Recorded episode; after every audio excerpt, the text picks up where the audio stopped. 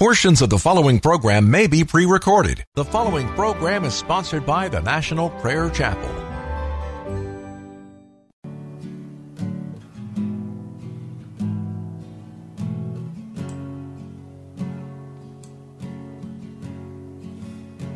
There is a judgment greater than anything you've ever known. It won't be long. Your life will pass by as a vapor, and you will stand before the judgment seat of God. And every secret deed and thought, every wrinkle, every spot will be in view. Before the one who knows all things, the Lord of Lords and King of Kings, you know the one you never knew.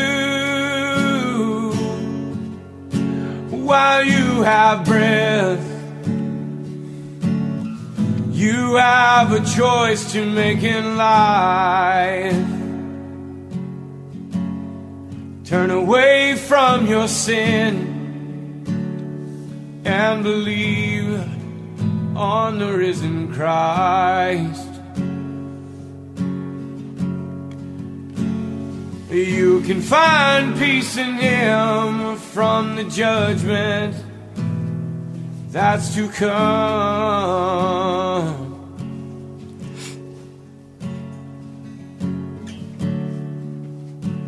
He is the shelter from the coming storm.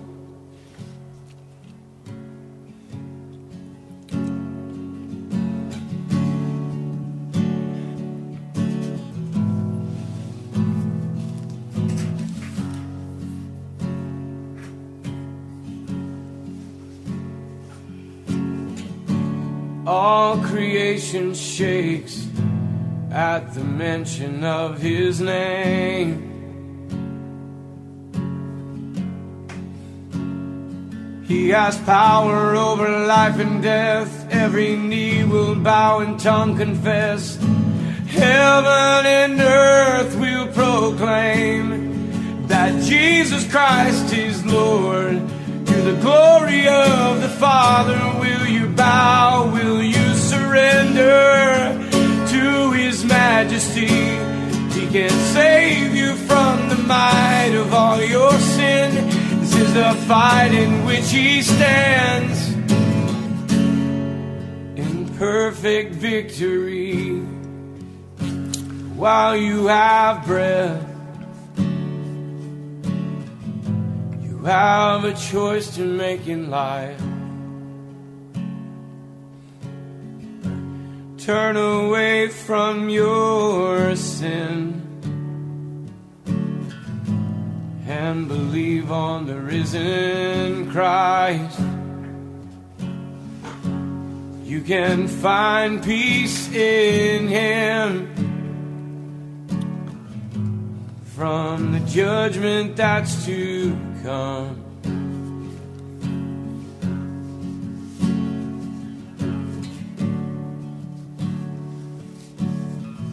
He is a shelter from the coming storm. While you have breath, you have a choice to make in life. Turn away from all your sin and believe on the risen Christ. You can find peace in Him from the judgment that's to come.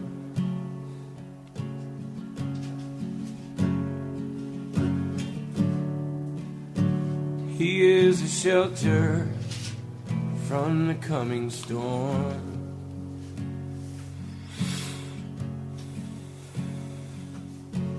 He's the only shelter from the coming storm.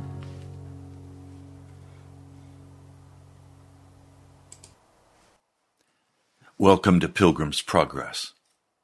I'm Pastor Ray from the National Prayer Chapel. Do you have a real plan for escaping what's coming? Well, you may immediately think, well, what's coming? War? Famine? Destruction? Oh, but that's not happened in my lifetime. Why would I have an escape plan? Everything's going to continue as it has always been. No, it's not going to. You need an escape plan. And you need time to think. One of the greatest gifts God has given to me in my life, outside of Jesus Christ, is time to think and meditate. Jonathan Edwards went into his study and for 16 to 18 hours a day, he read the word, he prayed, he meditated, he thought about what was happening, he considered his congregation, which had had a huge fight about receiving the half converted in as members. His grandpa started that, and he in his heart rebelled and said, I don't want the half converted to be considered as members. He had time to think and to pray. And out of that, he wrote that famous sermon, Sinners in the Hands of an Angry God. And revival broke out incredible power of God poured out on a congregation. That congregation did not say, Oh, the peace of God is here. The presence of God is here. This is wonderful. No. When God came, they became terrified. They felt like the whole church was beginning to be raised up and tipped into hell and that they were going to fall into hell. And they began to cry aloud. They began to repent. They began to scream. We find the same thing happened with, Charles Finney. When he would preach and the power of God would come into the house, people literally began to scream and cry and beg God to forgive them for their wickedness. No, we want gentle revivals. We want pretty music and we want the peace of God and, and we want to feel warm fuzzies. That's not revival. Revival is a serious crying out to God, knowing we must access His escape plan or we will be cast into the fire of hell. So, why don't we have time to think or to meditate? Well, because today's society is so hyped up, there's no time to think knowledge has been increased and now we have the cell phone to answer and we have the YouTube constantly to go to and we have technology all about us. We have a tablet that we can go to. We have, we have everything to communicate with everybody.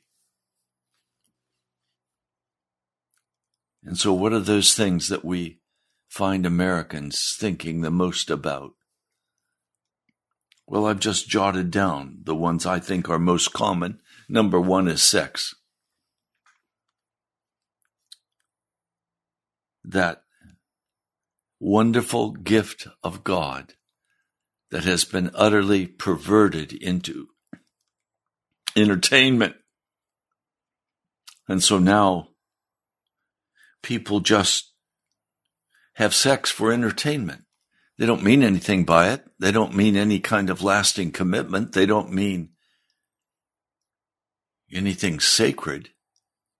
It's just getting off and feeling good and and going on to the next one. It's the it's the advertising, it's the movies, it's everything is about sex.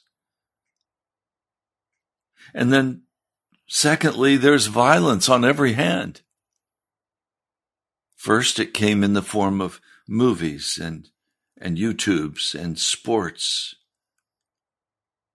recognizing life and death. Our systems so cranked up. Winners and losers, Super Bowls. What? What? No time for meditation and prayer. No time for reading the scriptures. No time for thinking. This broadcast, I was encouraged by some listeners to do little shorts of these messages. These messages may only have 30, 40, 50, 100 even people who will view them. But yesterday afternoon, he put up a one minute short. Already 280 people viewed that short. What? Yeah. Look, I can get it quick. And then I can go on to my next deal. Don't take time to listen and think and pray and meditate. We think we know it all. We've been, we've been jammed with information. We've been fist fed down our throats with information. It comes running and, and charging at us from every angle. Much of it is filled with violence. And now violence is beginning to fill the earth.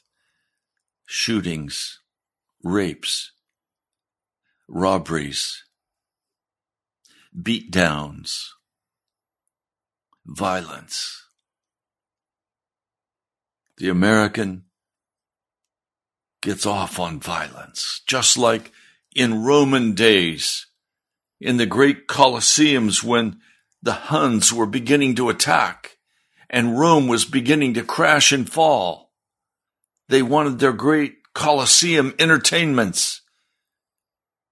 The more elaborate, the more exciting, with men fighting men and killing one another and, and men fighting wild beasts, putting Christians in the middle of the arena and loosing the lions and watching them devour them, blood on every side. That's where America's going. We've already done it on the television. And now we're finding it in our streets. Money. I have to make money. I've got to go get it. I need more money. I better take two jobs. I better take three jobs. I've got to pay for my lifestyle. Have you ever thought of just cutting your lifestyle down to a very small portion? Oh, money is the God of America, and the Lord God of heaven is about to crush money for America and the world. The economy is going to tank, and many will starve to death. You will be put out of your house because you can no longer pay the mortgage. Where are you going to go? What's your escape plan for that? Oh, you'll move into your car. Can you afford the car payment? Can you afford the upkeep? And then lastly, I put down self. Self worship. Self is everything. I'm the man. And if we can't be the man or the woman, then let's look at the movies and let's look at the let's look at people we consider to be the man. Self.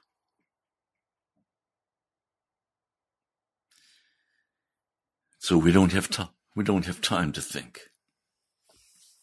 We want to, we want to always have music playing. People, you get in your cars and you turn the radio on. Turn it off. Turn your car radios off. Turn off the, the headphones, take them off your ears. Take time to think about where you're at and what's happening in this nation. Think about what your future is going to be. You don't have much time to prepare. Eternity is coming like a freight train. It's time to think. I know it's painful. We've lost the ability in America to think. But we need to think. We need to plan. We need to look at reality as it is and then take appropriate action to protect ourselves and our families.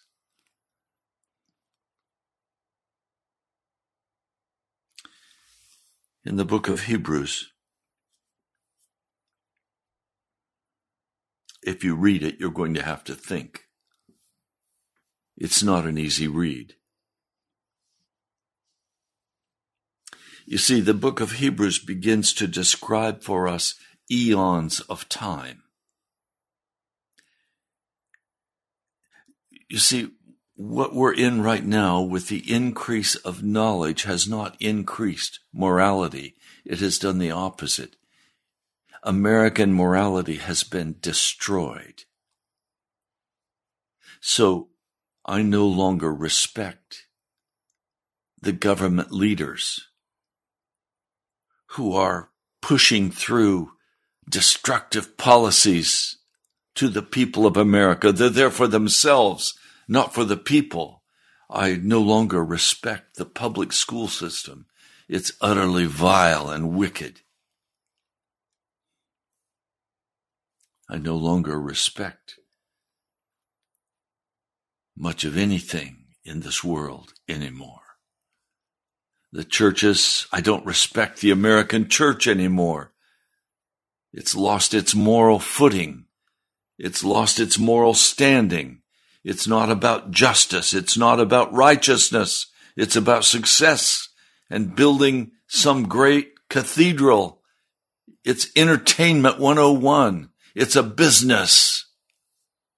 It's about money and power and prestige. When you come to the book of Hebrews, he begins to speak to us about reality. How long ago God spoke to our forefathers.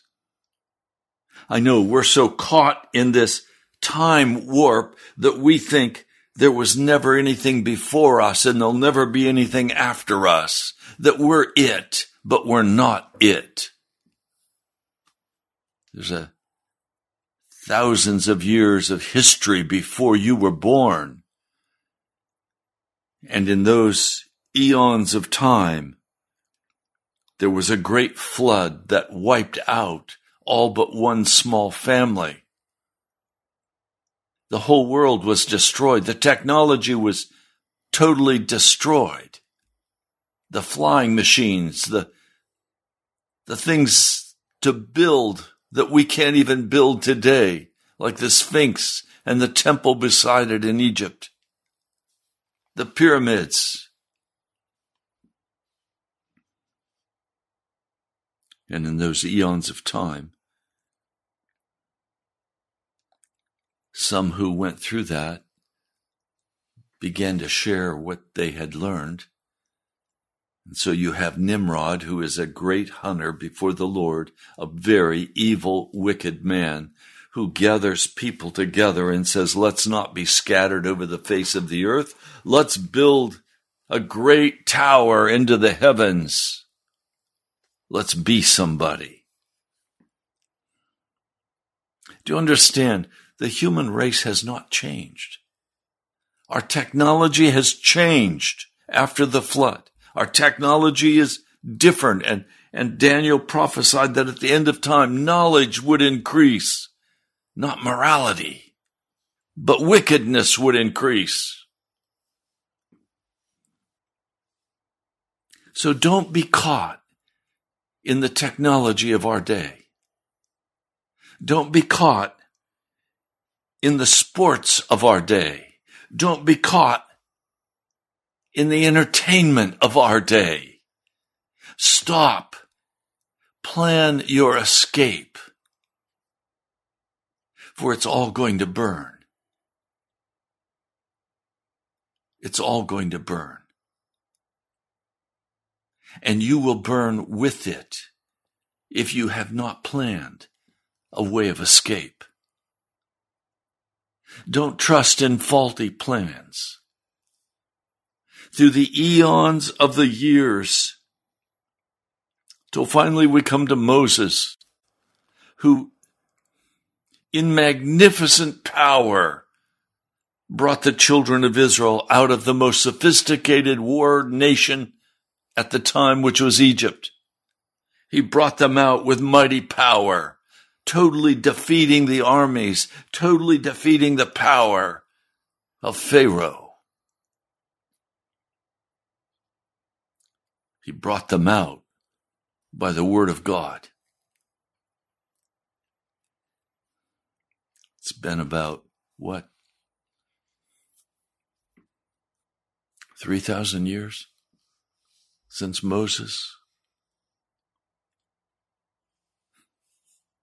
Eons of time have passed. Wars have been fought. Nations have been risen up and then crashed down. Babylon, Medo Persia,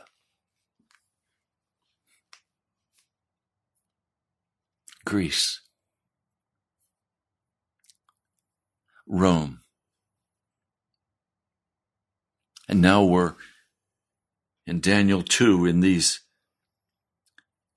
in these feet of clay and iron, some strong, some weak. That's where we're at. And then a stone was cut out without hands and it crashed into the feet of this great image that represented all the civilization from Daniel forward. It was ground to pieces and blew away like, like feathers blowing in the wind. And that rock grew until it filled the whole earth. The kingdom of God was coming. We're in those eons of time, except now we're at the very end of time. And as we're at the end of time, all of the distractions of sex and violence and money and self all rise up and demand our time and our attention. So we have no time to meditate, to understand where we are in this stream of history. And so we're unprepared. Now, let me tell you, from God's perspective, from the creation of the world, when Adam and Eve sinned, all the way through the eons of time, including the great flood, including the migrations of peoples, Abraham, the children of Israel, the great wars, World War One, World War Two, and now entering into World War Three. Through this entire length of time, there stands one single important moment in time. And that's when Jesus Christ was crucified. The most important point in all of the eons of time stands a cross where God himself came and died on that cross for you and me.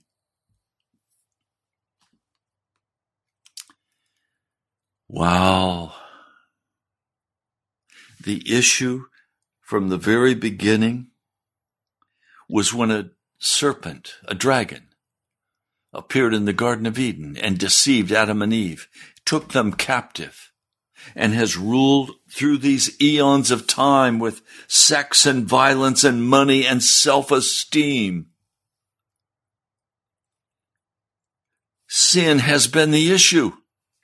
It is the issue today. Sin is the issue. How will you deal with your sin? Because there is coming a great day of judgment when everything on this earth is going to finally be brought before the judgment bar of God. Do you have a plan for how you will escape? Obviously, if you have a plan to escape, it's going to have to include the cross of Jesus Christ, because without that, there will be no escape. But more than the cross, it's going to have to be appropriating what Jesus did on that cross to bring me total deliverance from my sin. Now, please,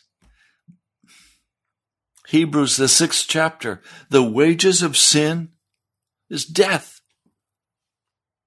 The wage of Adam and Eve's sin was death.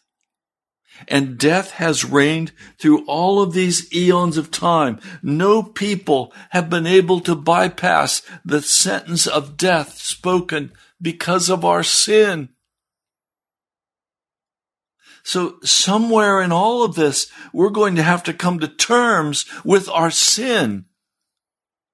And you can't believe the lying church that says, Oh, don't worry about your sin.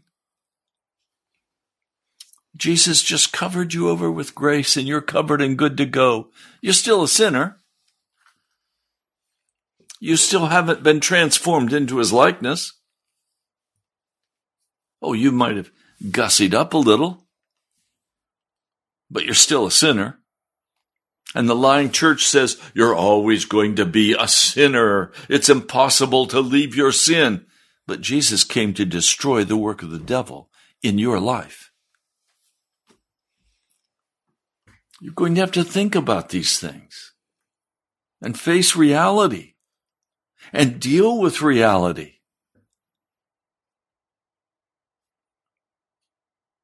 Now, when we come to Hebrews,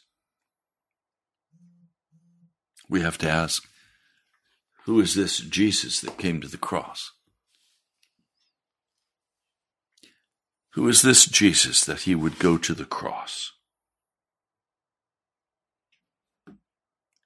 We're going to have to look at that. Because your future depends wholly upon a Savior who can save you from your sin. Not who can cover it over. Not who can pretend that you're good to go even though you're still wicked. No, you're going to have to be brought out of your sin and made into a new being, a new creature. Remember, Jesus said to Nicodemus, Except you be born from above, you cannot enter into the kingdom of God. Unless your sin is removed. Unless it is totally removed and you walk innocent before God. You have no escape plan that will work. So we need to think about this escape plan. We need to consider carefully what the scriptures have to say about it. We need to understand who this Jesus is that he came. Can he in fact deliver us from our sin? Can he transform us? And, and the word today in the modern churches, Jesus' blood is inadequate. It cannot transform you. Oh, it can change you a little, but you're still a sinner. Is that true? Is that what the Bible teaches? First John, the third chapter, is that what it teaches? Romans, the sixth chapter, is that what it teaches? Well, who is this Jesus? Does he have the power to transform my life? Can he break the addiction of drugs? Can he, can he break the sex addiction in your heart? Can he break your love for violence, for movies, for entertainment, for wickedness? Can he break that in your life? Can he break your lust for money? Can he break your worship of self? Can he make you into a new creature? I say yes. I say yes. Yes. He can and he's willing to. Who is he? We find in Hebrews chapter 1 that he is the radiance of the glory of God, an exact expression of his essence. That means Jesus is made of the exact same essence as God the Father is made of, or the Holy Spirit is made of. He is God. He is the exact essence. He is also our judge.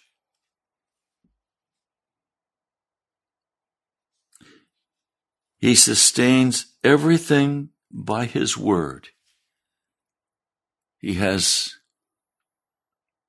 he has sustained this world and not allowed it to crash and burn.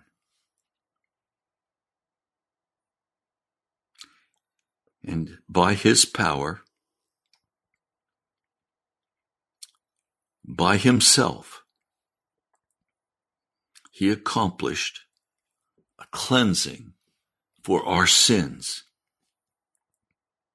And then he sat down at the right hand of the majesty on high having become so much better than the angels, as he has inherited a more excellent name than any of them. Now, Hebrews begins to talk about the difference between Jesus and the angels, because the angels were created as an order of beings above human beings. So when Jesus came to this earth and was born of a baby, he was created in the womb in an order that was less than the angels. Now, look, think about it. There are orders of beings today. We have dogs and cats who are under the order of human beings.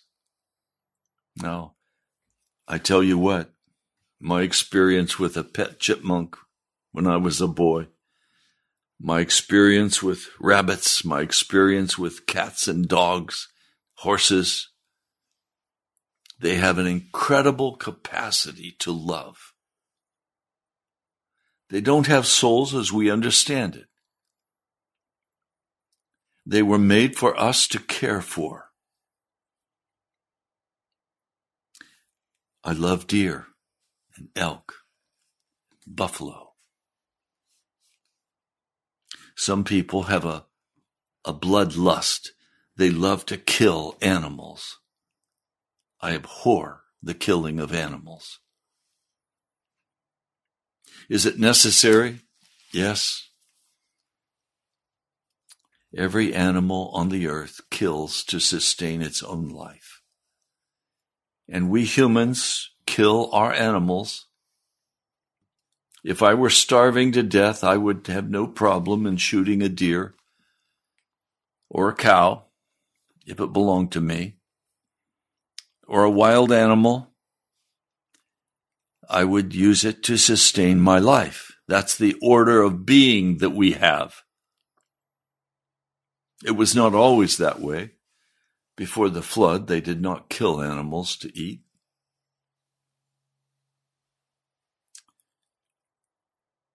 Now, it's clear that Jesus was made lower than the angels in chapter 1 of the book of Hebrews. But it says, Your throne, O God, that's to Jesus, is forever and ever. A scepter of righteousness, that is innocence, is the scepter of your kingdom.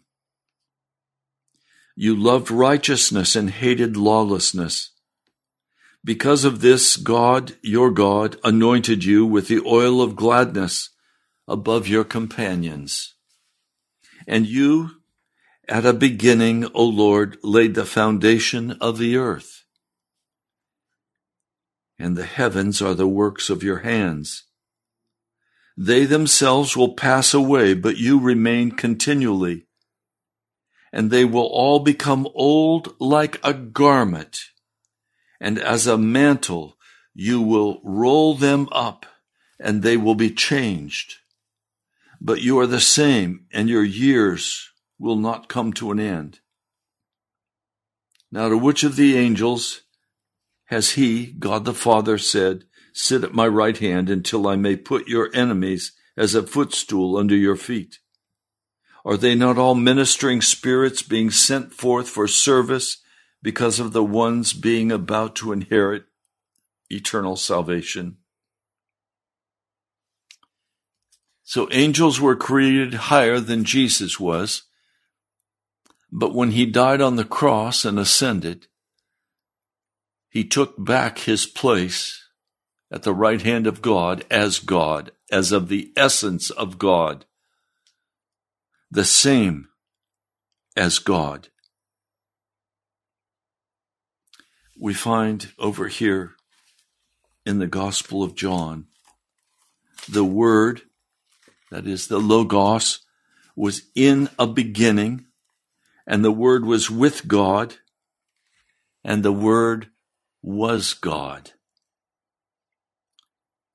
This one was in the beginning with God. All things came into being through him, and apart from him, not even one thing happened that has happened. In him was life, and the life was the light of men. And the light keeps on shining in the darkness, but the darkness overpowered it not. Verse 10 He was in the world, and the world came into being through him, and the world recognized him not. He came to his own, but his own people received him not to themselves.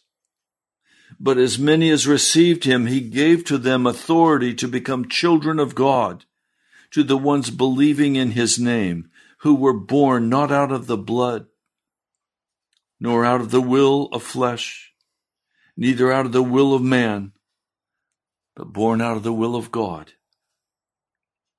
And the Word became flesh and lived among us, and we observed his glory, glory as the only one of his kind from the Father, full of grace and truth.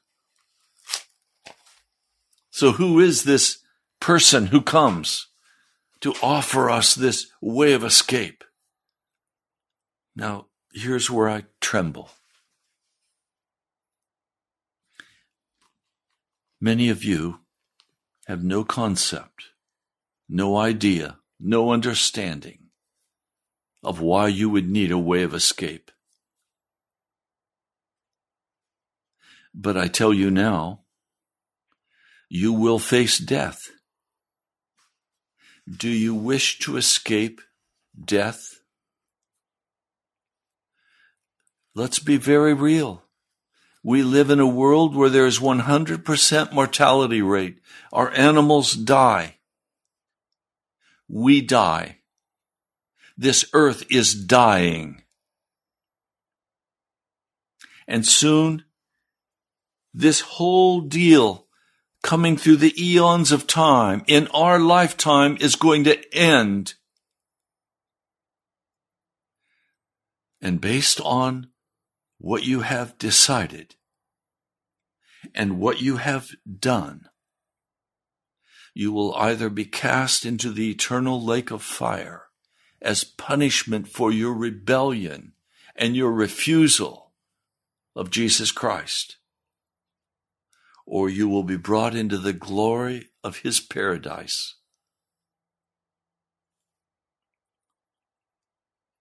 Pilgrim's Progress begins with this man reading the Word of God as I teach it day by day. And as he read it, he began to understand and to think about his destruction because he learned his town was going to be burned with fire. Washington, D.C. is going to be burned with fire soon, much sooner than you could even begin to imagine. New York City is going to burn. LA, San Francisco, Las Vegas, Miami. America is going to burn. It's called in Scripture Mystery Babylon, the great whore. Can you understand? What I'm speaking about is life and death. It's real. It's not make believe. It's not Hollywood. It's not Disney World. It's not Fantasia. It's real. And you are going to face the reality of what you have done and what you have said in your life. A way of escape is given to you. It is planned for you. But that way of escape is through a surrender to Jesus Christ.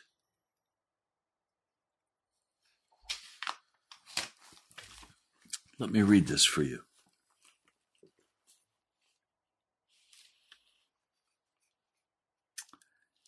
In Matthew, John the Baptist came preaching, and he came preaching the same thing I'm preaching. And it's the same word that pastors who are honest have preached throughout the eons.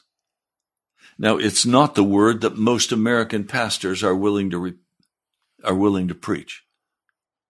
And that word is repent, for the kingdom of heaven has come near. Repent. Get right with God.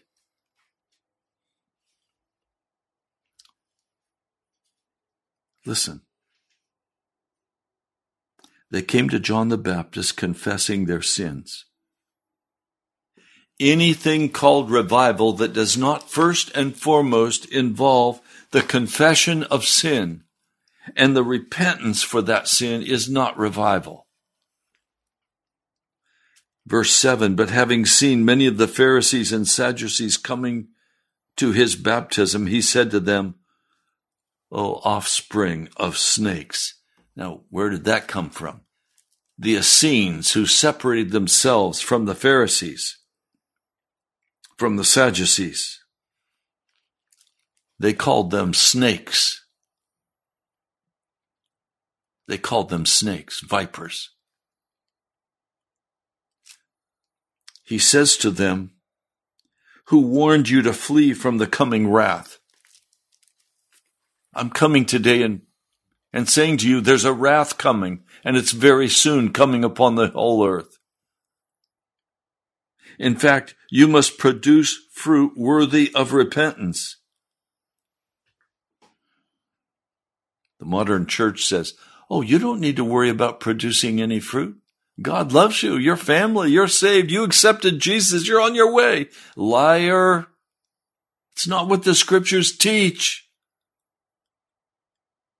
In fact, you must produce fruit worthy of repentance. And you may not think to say among yourselves, we have a father, Abraham. For I say to you that God is able to raise up children to Abraham out of these stones. And even now the axe is lying at the root of the trees. So every tree not producing good fruit is cut down and thrown into the fire. There is already an axe at the root of your life. And if you do not repent and bear good fruit, that axe is going to be swung and it will cut you down and cast you into the fire of hell. Indeed, I baptize you with water unto repentance. But the one coming after me is mightier than me, whose sandals I'm not worthy to remove. He himself will baptize you with the Holy Spirit and fire, whose winnowing fork is in his hand He will thoroughly cleanse his threshing floor and gather his wheat into the barn, but the chaff he will burn with fire, never to be put out. Do you understand? That chaff is the sinner man.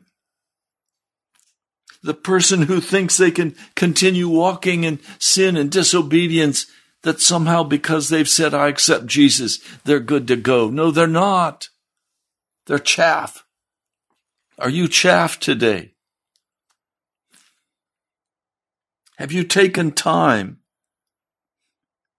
to think and to pray and to earnestly seek after the Lord of heaven? Have you, have you spent the time reading the scriptures and praying, or have you spent the time with your entertainment? Have you spent your time searching after money? Have you spent your time pleasing yourself with trinkets? Have you pleasured yourself with sex and pornography? Or have you taken time to think about the eons of time that are coming to an end?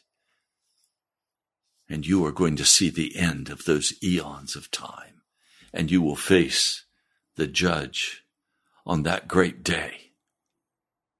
Many of you will be swept away in fires and floods.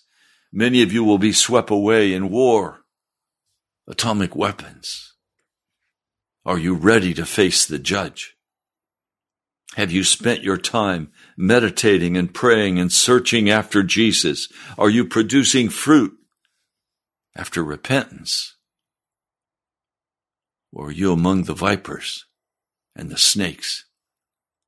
Some of you have tattooed snakes on your arm or dragons on your leg. Are you of the dragons? Are you of the snakes? Are you of the devil? It's time to repent to turn from wickedness, to seek the face of our Lord, our Savior.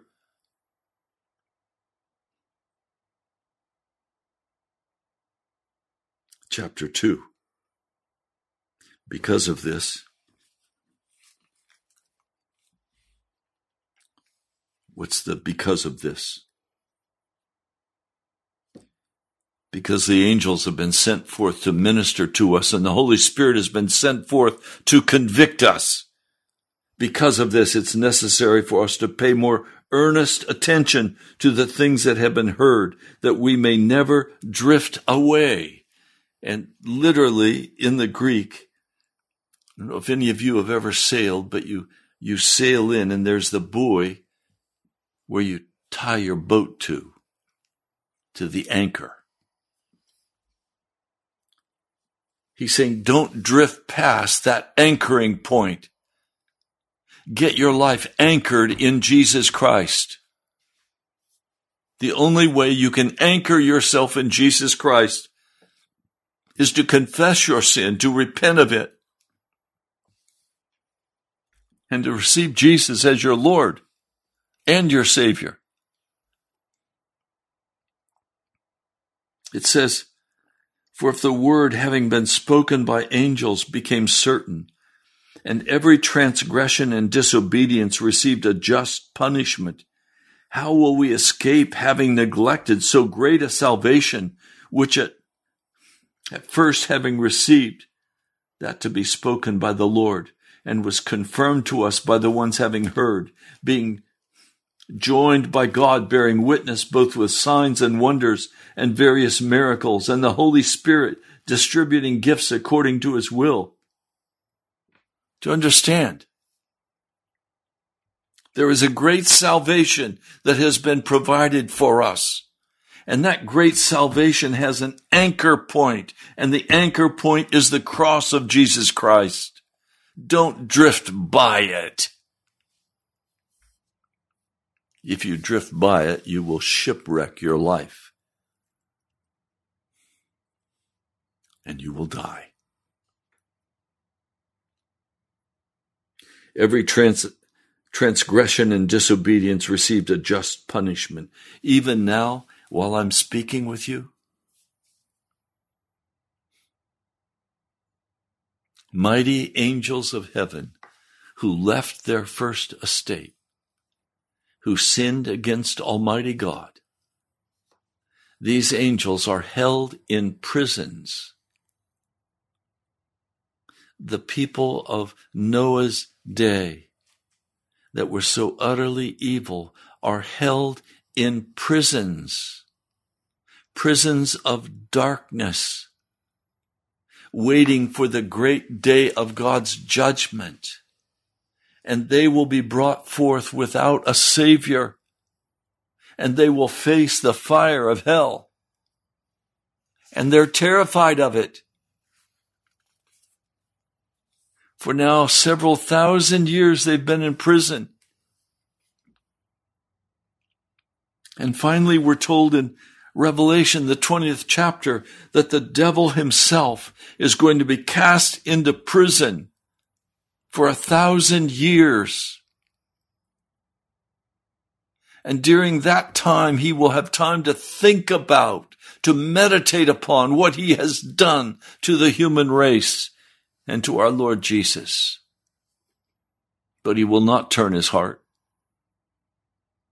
and he will rally the whole world of wickedness to come against the great city of God. And we're told in Revelation 20 that the fire of God will come down and destroy him, and he will be cast into the lake of fire with the beast power and the false prophet. My brother, my sister.